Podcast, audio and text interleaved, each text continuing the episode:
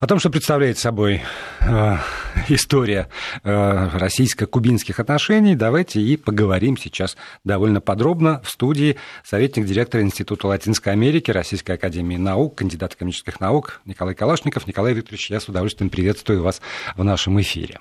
Добрый вечер. Вот э, мое детство прошло под э, такой фон песни «Куба далека, Куба рядом». Э, уже мои зрелые годы, скорее, перефразируем, сказать, «Куба далека и далека». И за как был действительно какой-то период довольно длительный, когда Куба, э, казалось, совсем отдалилась, и даже несколько лет назад уже очень активно говорили о том, что этот э, непотопляемый авианосец скорее дрейфует в сторону берегов Соединенных Штатов Америки. Вот, а, от нас, во всяком случае. Эти слухи вроде бы не оправдываются, но вот сегодня как можно э, охарактеризовать положение Кубы на этом политическом пространстве э, планеты? Вы знаете, вот э, после победы революции Куба, несмотря на свои маленькие размеры территориальные и человеческие, Э, играет очень заметную роль в мировом политическом пространстве. Ну, естественно, победа кубинской революции это было явление экстраординарное, потому что мало кто верил, что под боком Соединенных Штатов может произойти такая революция, которая не завершилась просто сменой одного диктатора другим, а привела к появлению совершенно нового политического строя для Америки, то есть э, социалистического э, государства, которое, ну, постепенно, постепенно э, стала преодолевать э, вот то буржуазное наследие, которое э, получила кубинская революция. Она не была социалистической по своему характеру, это была националистическая, демократическая революция. Она ставила задачу освободиться от диктатуры Батисты и э, освободиться вот от той зависимости от Соединенных Штатов, которая в течение десятилетий после получения независимости э, имела место. Э, но Соединенные Штаты, поскольку начали, э, то есть не были готовы к такому повороту событий, они вообще не считали э, возможным появление какого-либо государства, которое не считалось бы с их точкой зрения на то, как должно, должна строиться власть, применили методы экономического удушения, и это, по сути дела, ну, в тот момент, в начальный, э, подтолкнуло Кубу к сотрудничеству с Советским Союзом. Советский Союз то есть э, Штаты сами оттолкнули да, от себя Кубу? они сами оттолкнули от себя Кубу, э, надеясь экономически ее удушить и заставить либо сменить правительство, либо, в общем, действовать имеющееся правительство по тому плану или по, по тем э, программам, по тем канонам, которые для, для них были приемлемы. Э, естественно, что э, они недооценили, скажем так, революционный дух Э, кубинского народа, они недооценили революционный дух э, руководителей кубинской революции. И, э, насколько я понимаю, Фидель Кастро и его товарищи, они поняли, что само развитие событий подталкивает их к тому, чтобы идти дальше и строить новое общество на острове.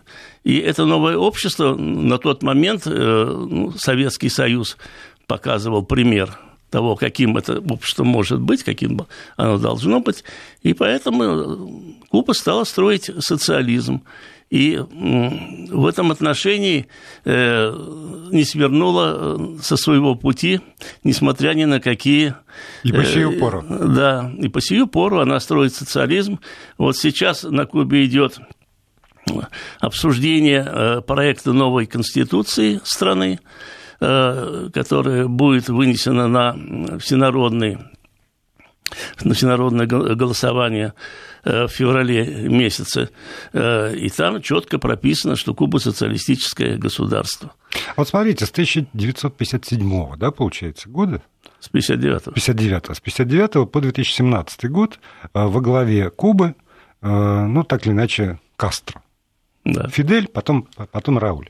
Вот этот вот, в общем, для, для многих новый совершенно человек, Мигель Диас Канель Бермудес. Он э, безусловный продолжатель, он все-таки или он реформатор в известной степени. Вот, какова его роль? Кто он такой? Во-первых, он продолжатель. Угу. Да? Во-вторых, он реформатор. Я бы вот в такой последовательности поставил. Так тогда в чем продолжатель и в чем, в чем реформатор? А, продолжатель, он э, в том, что он, в общем, ну, если можно так говорить, уч, ученик Рауля Кастро. Так? А, практически вот свою э, политическую карьеру, ну, он начал, естественно, что при Фиделе Кастро, все-таки э, Диас Канелю сейчас 59 лет, но возглавлял партийные э, организации провинций, он э, при, э, ну, еще начал при, Рауль, при Фиделе, потом стал при Рауле, но в Политбюро он был введен при Рауле Кастро, и Рауль Кастро сделал его своим первым заместителем. Поэтому это уже тогда было понятно, что он готовит его себе в преемнике. То есть это официально вот такая фигура, фигура преемника и, и так Нет, называлась? фигура преемника такой, э, э, такого обозначения не было официального, но понятно, что первый заместитель, когда первым заместителем делается ну, относительно молодой и молодой выдвиженец, причем э, выдвиженец э, благодаря своим э, достижениям и на партийной работе, и на государственной, он был министром высшего образования на Кубе, и везде себя зарекомендовал очень хорошо, и в частности, когда он был руководителем провинции Вилья Клара и Альгин, по-моему, вот, э, то население с большой теплотой, в общем, относилось к нему и вспоминало его, потом э, вот его стиль работы, он был очень близок населению, народу. Поэтому здесь, в общем-то, он был выдвинут, ну, наверное, по заслугам. Я считаю, что Рауль Кастро человек был и есть э, весьма опытный в подборе кадров, и э, поскольку он уже давно решил, объявил о том, что будет смена руководства, должно быть обновление кадров, это естественно, в общем-то, э, уже поколение революционеров вынуждено передать бразды правления новому поколению, то вот он выбрал себе такого заместителя, который может продолжить его дело. Но как любой человек, э, тем более человек более молодой, он уже э, рос, созревал, становился руководителем в несколько новых условиях. Условиях 90-х годов, когда Куба переживала очень тяжелый период, и то, что вы вначале задали вопрос. Куба далеко. Э, да, что Куба далеко. Но она была далеко от нас где-то, э, ну, наверное, так, лет 15. 17. Ну, это много. Это много, это много, но если мы возьмем все-таки вот период с 59 по 2018 год, то это все-таки только часть, только часть и, не, не самая, и не самая большая. Вот. И э, уже где-то к середине нулевых э, годов вот те проблемы, которые были в отношениях между нашими странами, они были, в общем-то, преодолены. Э, и отношения стали налаживаться, развиваться, и, в общем-то, пришли вот к тому уровню, о котором сегодня говорил. Вы все-таки не сказали, а в, чем, а в чем он реформатор?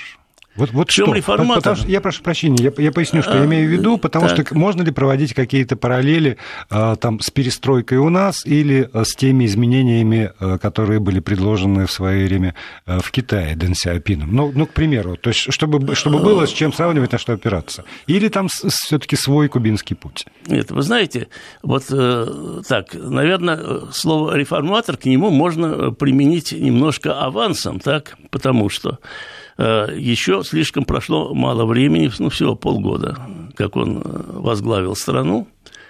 Но ну, маленькие штрихи. Э, когда его избрали президентом, то есть практически сразу же можно было назначать ну, кабинет министров. Он попросил отсрочить это до июля, чтобы самому посмотреть на состав и самому отобрать. То есть не взять просто тех, э, тот кабинет, который был при Рауле, а самому принять участие в его формировании. Несмотря на то, что он все-таки был первым замом да. и был недалеко от управления да, страной. Да. Вот. И в результате в новом кабинете э, из 32 э, членов кабинета, включая его самого и его первого заместителя, 10 человек – это новые министры, которых, можно сказать, привел с собой а, Рауль. Ну, в общем, это мягкое обновление. Если это мягкое обновление, да. да. Но дело в том, что и среди тех министров, которые остались, тоже достаточное количество, э, ну, условно говоря, молодых людей, то есть э, в возрасте, там, скажем, от 50 до 60 лет. Так. То есть это уже не не то правительство, а, ну, скажем, аксакалов политической да. жизни, которое, э, так сказать, было раньше. Э, второе. Реформа политическая. Ну, совпадение или не совпадение. С 2013 года Рауль Кастро готовил, э, ну, начал заниматься подготовкой новой Конституции. Так. И э, это продолжалось все, все эти годы.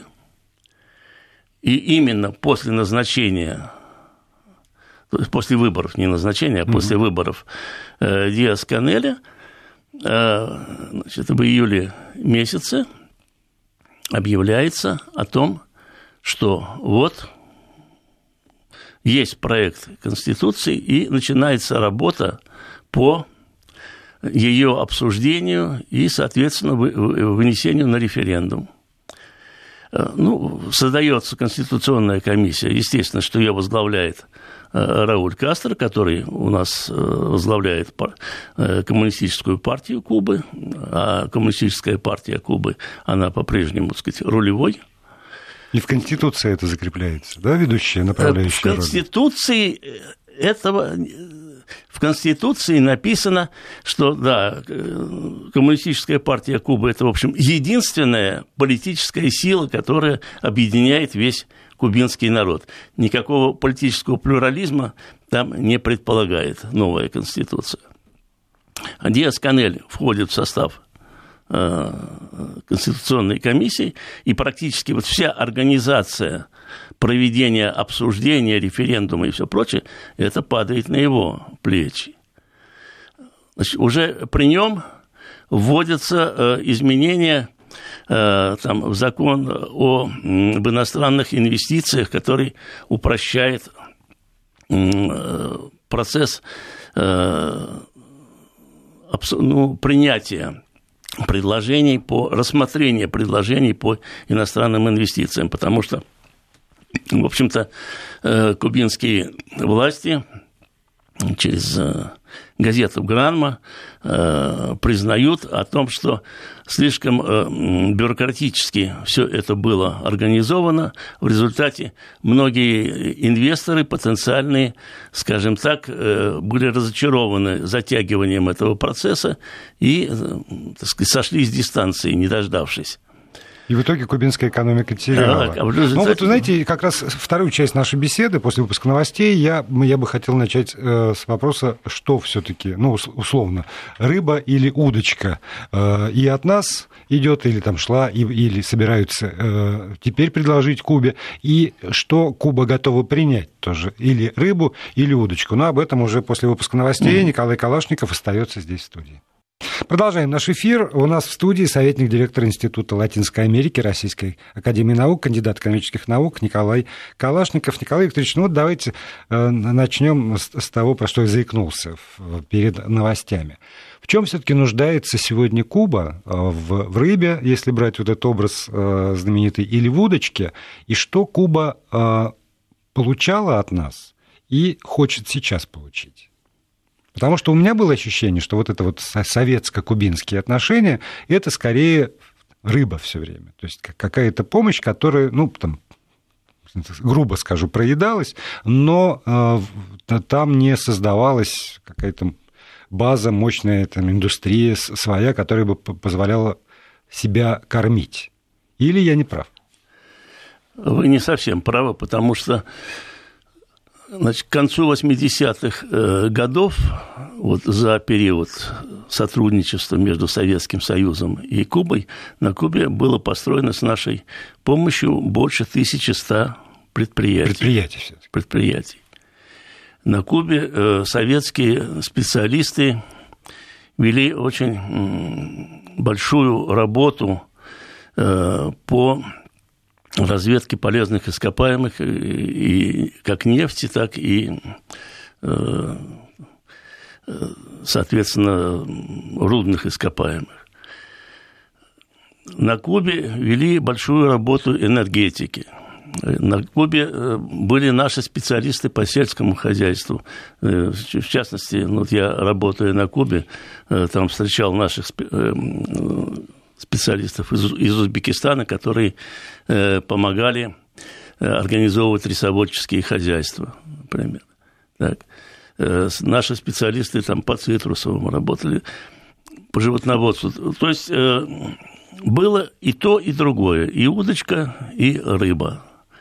А другое дело, что, может быть, э, не всегда мы эту удочку передавали э, непосредственно в руки, иногда мы показывали, как сами ею надо... держали, да? Да, сами держали, как, показывали, как надо ловить, но при этом ведь э, шла подготовка э, кубинских кадров, причем по всем направлениям. И инженерный, и инженеров, и техников, и работников умственного труда, потому что э, сотрудничество э, шло по всем, по всем линиям, и э, наши преподаватели там работали, соответственно, кубинские студенты учились здесь, причем не только в Москве, а по, по всему, по всему Союзу. По да. всему Союзу. Вот, и собственно, благодаря этому э, кубинцы, я так полагаю, что и смогли э, вот пережить э, те нелегкие 90-е годы, э, когда они оказались брошены в результате отсутствия, в результате ликвидации Советского Союза и социалистического лагеря. Меня в свое время потрясли совершенно данные по поводу того, что источники э, валютных поступлений на Кубу, главные источники, это вовсе там не сахар, не цитрусовые, а это э, специалисты, прежде всего. То есть это студенты, которые обучаются из, из многих стран Латинской Америки, там на Кубе, и э, кубинские специалисты, которые, не знаю, слово аренда здесь уместно или нет, но выезжают на работу тоже в самые разные страны Латинской Америки и зарабатывают валюту для страны. Плюс книгоиздание, что, что во мне вызвало тогда просто необыкновенное уважение к стране, то есть книга печатания на испанском языке тоже для всей Латинской Америки. Э, интеллектуальный продукт, который, собственно, стал главным источником поддержки экономики. Да, это экспорт услуг, да. по большому счету. Вот он компенсирует тот э, огромный дисбаланс э, во внешней торговле э, товарами, который существует, потому что если Куба экспортирует своей продукции примерно так сказать, на 2 миллиарда долларов, то импорт составляет порядка 10-11 миллиардов долларов. Но здесь, конечно, львиную долю занимает нефть, потому что Куба обеспечивает себя собственной нефтью только на 40%, 60% она должна э, импортировать, если э, до недавнего времени э, Венесуэла протянула ей свою руку помощи и поставляла эту нефть на очень льготных условиях, то, а после, да, то сейчас в связи с тяжелой экономической обстановкой в Венесуэле. Она этого делать не может. Поставки нефти из Венесуэлы сократились вдвое. И, естественно, что Куба ищет сейчас, э, ну, там, частично Алжир, частично мы, но это уже на других условиях, которые, конечно, э, ставят э, кубинскую экономику в сложное положение. Ну вот сейчас объявлено, что Роснефть возобновляет работы на шельфе, э, и очень может быть, что они принесут результаты, и тогда будет своя. Вы знаете, но дело в том, что работы на шельфе наши компании вели, ну, по крайней мере, ну, больше 10 лет уж точно. Я не хочу вводить в заблуждение, с какого года это началось, но это больше 10 лет. И по, по, по очереди, одна за другой, в общем, прекращали эти работы, потому что э, работы затратные, а результат Результата нет. нулевой. Хотя э, все э, ну, как бы исследования говорят о том, что нефть должна быть, и что ее должно быть много. Даже появилась тут э, два года назад в австралийской печати такая заметка о том, что наконец-то нашли там какие-то чуть ли не самые большие в мире запасы. Ну, в общем, потом это дело дезавуировали. А вот смотрите, э, действительно очень, очень такая, как будто бы линейная история отношений с теми же Соединенными Штатами Америки. Да, э, революция, блокада, абсолютные там, экономические санкции, которые сегодня в совместном заявлении э, двух лидеров государств осуждены в очередной раз.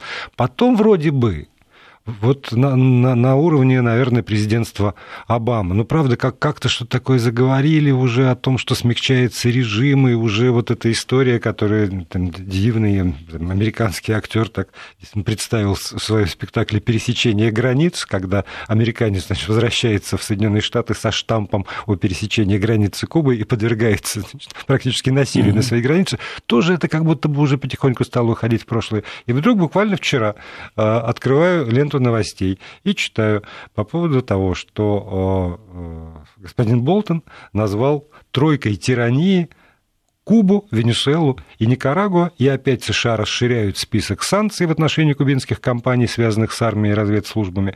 Опять, значит, э, там, более чем о двух десятках компаний идет речь, и вот это вот очередная ой зла, тройка тирании, то есть опять возвращается риторика, ну, там, конца 50-х, начала 60-х годов. С чего? Почему?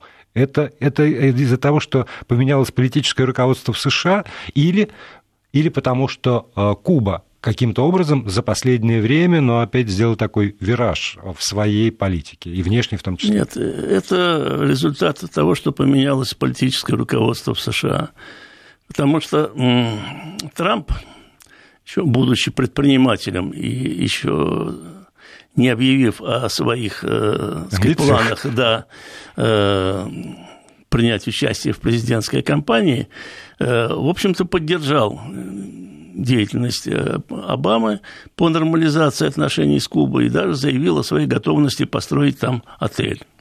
Очередной Тауэр, Трамп Тауэр. Ну, очередной, так, так, да. Ну, во всяком случае, в связи с тем, что на Кубе развивается туризм, развивается очень быстрыми э, темпами, и э, учитывая, опять же, что все соседи Кубы в этом плане уже где-то находятся на пределе своих возможностей расширять э, туристический сектор, а здесь еще неспаханное поле, что называется. Вот. Но Трамп попал э, в ловушку и э, внутриполитическую, потому что когда после выборов над ним нависла угроза импичмента со стороны демократов, он стал искать поддержку в Конгрессе среди наиболее ну, таких реакционных антикастровских сил, которые возглавляет сенатор Марко Рубио.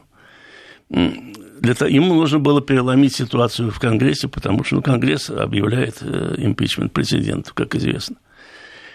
Он нашел эту поддержку, но для этого ему нужно было, соответственно, э, заявить о полном отказе от той политики нормализации отношений с Кубой, которую проводил его предшественник. И, соответственно, э, по этому пути вот он идет уже два года. Но здесь надо обратить внимание на то, что э, его риторика э, выглядит страшнее, чем его действия, потому что... Что бывает зачастую, да. да. потому что, по большому счету, э, при Обаме было заключено 22 соглашения. Ни одно из этих соглашений не отменено, они все действуют действует, сказать, регулярно собирается совместная э, кубино-американская или американо-кубинская комиссия, которая обсуждает насущные проблемы и, э, соответственно, ищет э, компромиссы, пути их решения. То есть не только на бумаге они действуют, они действуют не, по, они, по факту. По факту, да. А, значит, те договоренности, которые были на предпринимательском уровне, они тоже сохраняются, их никто не отменяет, так? И вот э, сейчас, э, в общем, и там идет работа, э, создана, создана смешанная компания американо-кубинская или кубино-американская, которая должна продвигать на американский рынок четыре лекарства кубинских против рака. А кубинцы в этом а смысле а кубин, а кубинцы очень в этом, впереди. Да, да, они очень сильно продвинулись. Вот э, это при Фиделе была начата эта программа э, целенаправленная, и они, надо сказать, что очень в фармацевтике и биотехнологиях они очень сильно продвинулись. Они экспортируют свои лекарства в 50 стран мира. И это опять интеллектуальный продукт. Это, интеллектуальный, они, это, конечно, они не да. просто себе товар. Да. И этих специалистов готовили, в частности, в Советском Союзе. Хорошо готовили. Вот. Хорошо готовили. Что же у нас не подготовили так же? Вот. Это тема другого, другого наверное. Другого, другого разговора. Да, другого разговора. Я, я вот чему это спрашиваю еще и потому, что, смотрите, вот если мы отмотаем назад, то вы сказали, что, ну и, собственно, э, было понятно, а своей политикой сразу после Кубинской революции Соединенные Штаты Америки, собственно, вытолкнули Кубу из э, своей орбиты, и, в общем, в той системе, когда было два очевидных полюса, Кубе было, по большому счету, некуда деваться, она естественным путем дрейфовала в сторону Советского Союза, как да. центр центру притяжения сил. Сегодня ситуация складывается. Ну вот опять же, несмотря на вот эту риторику, все-таки действует то, о чем вы только что рассказали, и э, значит, э, Российская Федерация не просто достаточно распахнуть объятия, а Российская Федерация в, на Кубе должна все-таки ну, в некой конкурентной да, среде конечно. доказывать э, свои, тоже свои интересы, свою полезность Кубе. И вот это порождает и не совсем иной, э, иной фокус, что ли, действий сегодня. Это, это точно. Потому что э, Рауль, я сейчас не помню, на шестом или на седьмом съезде партии говорил о том, что э, Куба готова сотрудничать со всеми странами, при условии, если эти страны уважают э, законы значит, государства, и, э, соответственно, не что их, де- их деятельность направлена да. на то, чтобы э, помогать развитию Кубы, а не просто выкачивать из нее так сказать, ресурсы и, и тому подобное я хотел бы обратить внимание на одну вещь, очень любопытную. Вот американцы два раза наступили на одни и те же грабли. Вот в начале 60-х, когда они ввели санкции, и в 90-е годы, когда Советский Союз исчез, Куба оказалась в бедственном положении совершенно. Соединенные Штаты вместо того, чтобы прийти Кубе на помощь, они решили ее все-таки удавить. И когда это э, не получилось, значит, принимается закон Хелмса Бертона в 1996 году, который э, практически лишил президента возможности нормализовать отношения э, с Кубой. Теперь это прерогатива Конгресса, только Конгресс. Что, может, что гораздо сложнее. Что гораздо сложнее, учитывая сказать, политический расклад, который существует в Соединенных Штатах.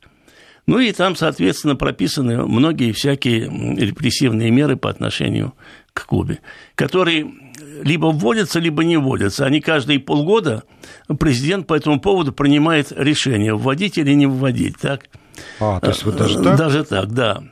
Ну, вот, например, сейчас вот тот же Болтон, о котором вы говорили, э, вчера, по-моему, выступил. Он вообще э, кубит, э, любит Кубу, ну, просто, можно сказать, с юношеских лет. Так. Любит или любит в кавычках? В кавычках. В кавычках.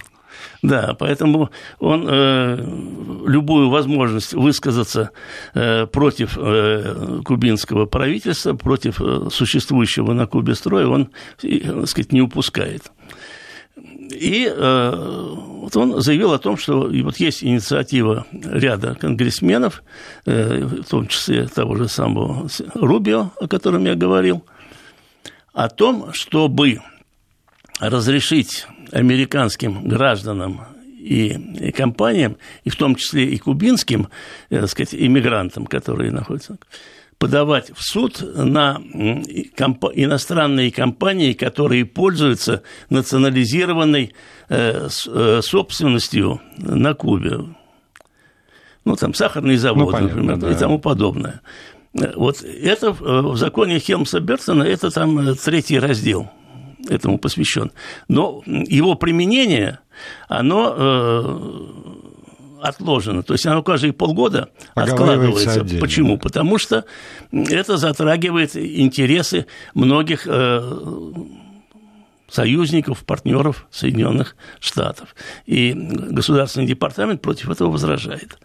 Но Конгресс э, настаивает, в Конгрессе часть конгрессменов настаивает на том, чтобы вернуть президенту право принимать по этому поводу решения, то есть Трампу в, в данном случае, чтобы он значит, э, таким образом вот сделал новый шаг для того, ну, в виде санкций против Кубы. Знаете, ну вот помимо двух таких центров, э, там Соединенные Штаты Америки, раньше Советский Союз, нынче Российская Федерация, есть же еще довольно много игроков. И есть. прежде всего есть Китай, Китай, конечно. Есть Китай, есть Европа. Насколько сегодня там э, сильно присутствие и влияние? У нас с вами меньше трех минут только остается. Так, ну, Китай э, бесспорный лидер. Ну, после Венесуэлы, ну, Венесуэлы по понятным причинам. Значит, Китай, э, вот, по данным 2017 года, на него приходится почти 17% товарооборота. Больше, чем на Россию? Россия 3,5%. Понятно. Вот. Китай практически дает весь э, ассортимент э, э, товаров, которые необходим Кубе. Это и промышленные товары, и товары народного потребления, и там, продовольственные, и все Но прочее. Это, это же рыба, это не удочки. Это не удочки, да. Но при этом, при этом Китай инвестирует очень мало. Вот последние цифры, которые были, но они несколько лет тому назад датируются, это всего 400 миллионов. Всего 400 миллионов. Это очень мало для такой страны, как Китай. Европа, Европа здесь э, э, сейчас с Европой Куба активно развивает отношения. Ну, здесь доминирует э, Испания, значит, они примерно тоже столько же. В целом Европейский Союз, но из них 10% приходится на Испанию, остальное все примерно поровну, там, Франция, Германия, Италия. Мелкая Россия такая. Вот, но они Э, но здесь идет и достаточно активная взаимная торговля. Туристический сектор развивается во многом при участии европейского капитала. Вот в 2015 году Рауль э, э, Кастро, съездив в Европу, договорился о переформатировании задолженности в 11 миллиардов долларов перед Парижским клубом. И после этого, в общем, отношения сейчас достаточно активно развиваются. Вот на, на последние 10 секунд, что называется, Куба открывается, ну так вот глобально. Да. Куба. Она со 170 странами поддерживает экономические отношения. Перспективы у нового политического руководства более чем, наверное, а, очевидны, что называется, насколько радужно, не знаю, но вот у нас с вами будет возможность, наверное, еще побеседовать о том, как Куба развивается дальше. Спасибо огромное. Николай Викторович Калашников, советник директора Института Латинской Америки Российской Академии Наук, был гостем нашей студии. Спасибо. Спасибо за приглашение поговорить о любимой Кубе. Вести ФМ. Эм. Вести ФМ. Эм. Первые о главном.